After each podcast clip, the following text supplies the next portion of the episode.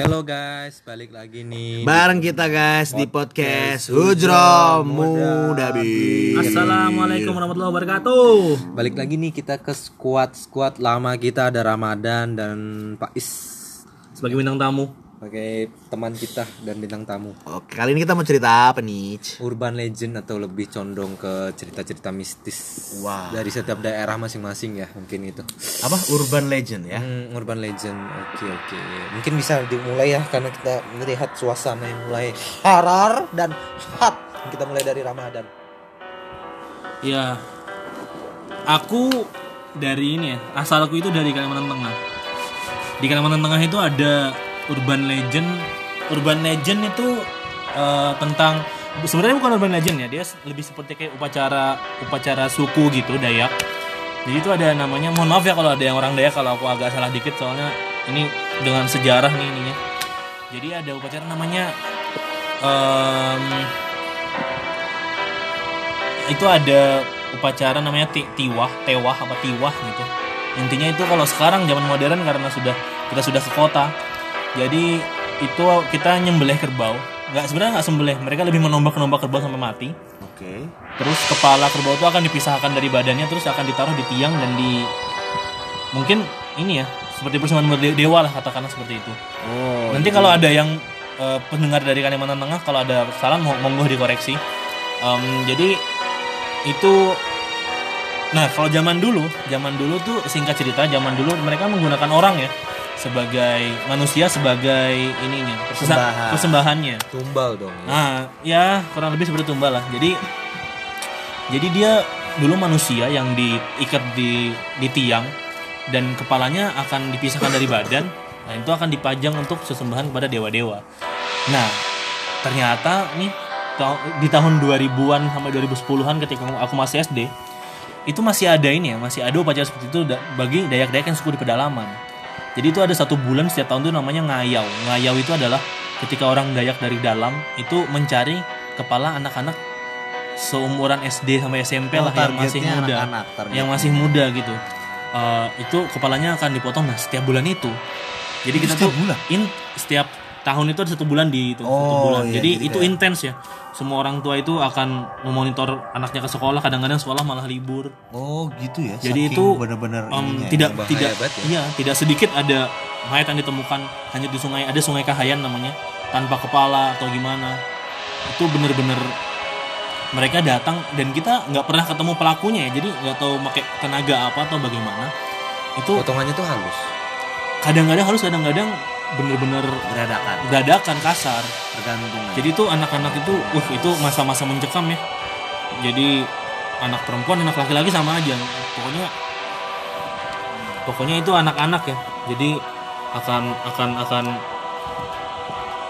kalau diburu kayaknya terlalu kasar nggak sih ya Diincer lah, diincer lah. di- dicari Diincer pokoknya tujuh target utamanya. jadi tuh aku waktu itu sebagai anak-anak tuh sangat orang tuaku nggak mau cerita sebenarnya karena anak-anak kan gampang parno kan seperti yang kita tahu. Nah di situ aku bertanya kenapa ketika bulan ini eh, semuanya lebih waspada gitu terhadap keadaan. Ternyata ada itu. Ngayau itu. Dan dan itu wah parah ya. Orang Dayak sendiri pun yang udah modern yang di kota-kota agak takut dengan kayak gitu. Karena ba- dibayangkan aja anak kecil nggak tahu apa-apa tiba-tiba kepalanya terpenggal ya. Ditemukan mayatnya hanya tinggal badan tanpa kepala fun fact dulu ada ayahku. Ayahku itu pernah ayahku kerja konstruksi ya teman-teman.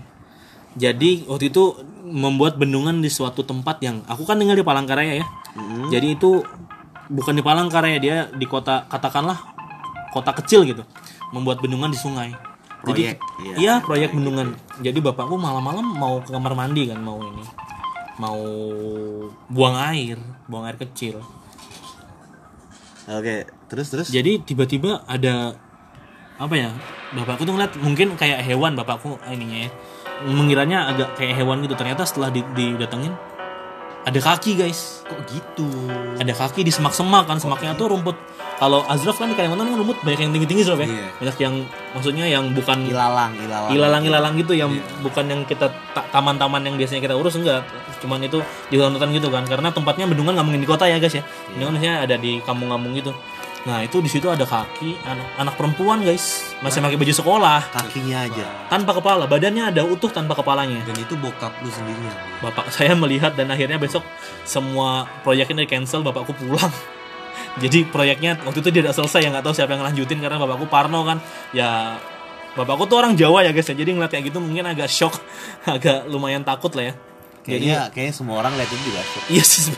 Iya nggak cuma orang Jawa. Tapi eh, kalau yang gua tangkap itu mirip-mirip sama ceritanya ini loh sama apa ceritanya yang lu tahu film wanita tanah jahanam itu Oh saya belum nonton pak. nah itu kayaknya mirip-mirip gitu enggak maksud gua di daerah yang waktu itu bapak lu lu masih tinggal di situ Waktu itu an- masih tinggal di tempat itu yang Enggak yang itu tuh ceritanya proyek keluar kota. oh oh di luar kota. maksud gua di situ mungkin ada si dukunnya itu cenayang itu Nah itu sih yang aku takutkan. harus dicari itu biasanya dia sih yang apa kayak Megang peran di iya, situ ya. jadi menyutradarai kayak gitunya. Hitman-nya. Nah. Wow, wow. Jadi kalau kalian ketahui ya guys ya, jadi menarik se- sejarah nih perang perang Dayak perang Dayak melawan Suku itu. eh, suku suku tersebut itu kan dulu zaman tahun 2000 1960 berapa itu? sempat hits banget sih dulu Nah, waktu itu kan di awal itu diceritakan secara sejarah.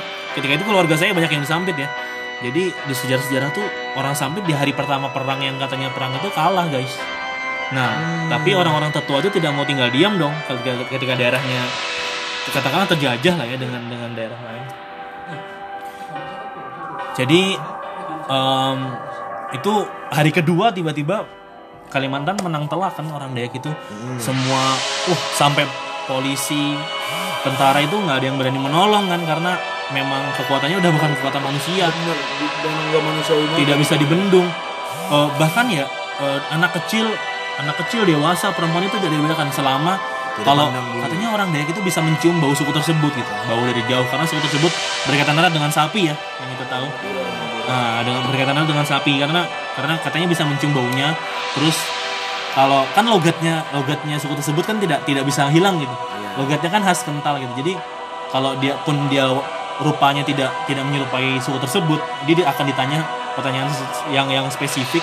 Ketika jawabnya terlihat terlihat nada bicaranya logat logatnya itu saking akan splak itu saking bener kencengnya intensitas konflik di situ waktu pada waktu itu Iya, ya. Sekarang udah aman dong. sekarang udah aman sih orang eh, selama ini yang aku tahu kan sih aman. Dulu usut punya usut katanya ka- suku tersebut mau di, di, di ini ya ditendang keluar dari Kalimantan. Ah, kalau suku itu tidak pindah tidak melarikan diri ke Kalimantan Selatan sepertinya akan akan benar-benar hilang dari Kalimantan Soalnya Kalimantan Selatan waktu itu udah udah benar-benar apa campuran gitu loh. Konfliknya. suku ya. sukunya di di di di selatan itu kan udah nyampur gitu. Dia menerima an- orang baru dengan baik. Jadi di situ dilindungi. Kalau enggak sepertinya akan ini ya. Bener jadi deh. gitu. korelasinya tadi korelasi tadi lo yang bilang itu dengan sejarah di mana? Jadi itu em, benar-benar itu acara upacara zaman dulu ya. Karena sekarang yang modern udah diganti dengan kerbau.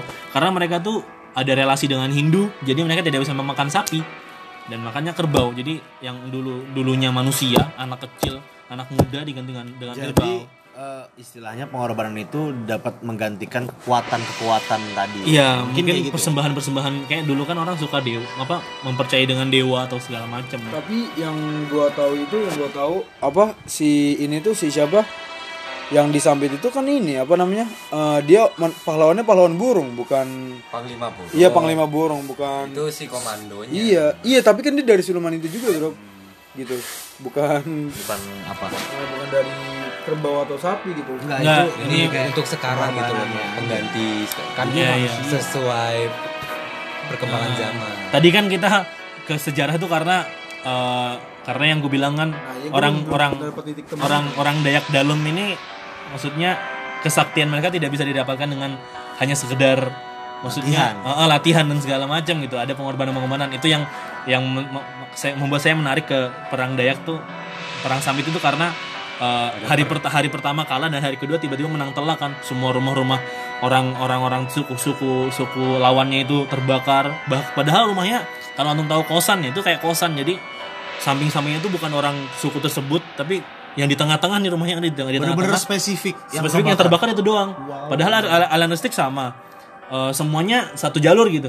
Yang tertentukan cuma satu. Jadi yang aku bilang eh, mungkin mungkin ya aku menarik kesimpulan mungkin pengorbanan-pengorbanan atau eh, apalah sesajen yang kita bilang tadi di awal mungkin untuk itu ya untuk menggantikan eh, untuk kekuatan atau ya kan mereka mintanya kepada dewa mereka percaya dengan dewa gitu-gitu kan Tapi emang gua eh, ini ya, gua tuh pertama gua ngomongin ini sampit dengan mitos ini, gue percaya karena waktu gua waktu di Gorda di Gontor, iya waktu di masih jadi santri ya, itu gua pernah piket gerbang gitu. Tet jangan baik banget.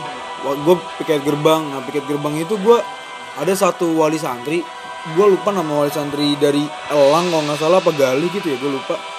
Itu ibu-ibu. Oke. Nah itu dibilang gini, Mas, Mas orang mana gitu? Saya orang Bekasi bu. Oh saya dari Sampit. Oh gitu. Mas is agamanya Islam doang kan? Iya, kalau saya dua Islam sama Sampit. Gitu. Gitu.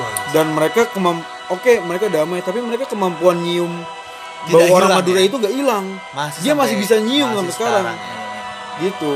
Mungkin makanya kenapa bapak lu masih nemuin pengorbanan itu karena setiap individu yang terlibat masih, Masih punya percaya. kemampuan itu iya Masih maksudnya. percaya. Iya. Jadi itu spesifiknya itu terjadi kalau yang bapakku tadi tahun 2006 lah ya. Berarti pasca iya. Nggak jauh lah ya, nggak jauh. Nggak jauh ya. Itu kan 2004 ya, 2000. Jadi em, em, jadi tapi kabar baiknya 2010 ke atas ini udah mulai 2010-an ini udah tidak ada ya adik-adik saya sekolah dengan aman dan al- syuk- Oh. dulu katanya ini Syukur. tengkoraknya itu jadi guntungan gapura ya katanya. Iya, itu nanti yang dipajang di Gapura-gapura selamat eh, datang kota Sampit ya kan. mm, Gila, pagar film kong ya. Iya. apa sih namanya kalau itu tuh pembatas ini loh antara trap itu kan ada batasnya kalau di hutan. Jadi itu yang dipakai itu itu buat pagar. Kayak gitu loh. Jadi biar nggak ada yang masuk. Maksudnya yang masuk kan nggak cuman hewan atau apa ya. Maksudnya ada mungkin aura apa aura apa itu kan mereka- kita nggak tahu mitosnya karena saya mata. saya sendiri kan pendatang dan ibu saya itu Dayak ya untuk informasi.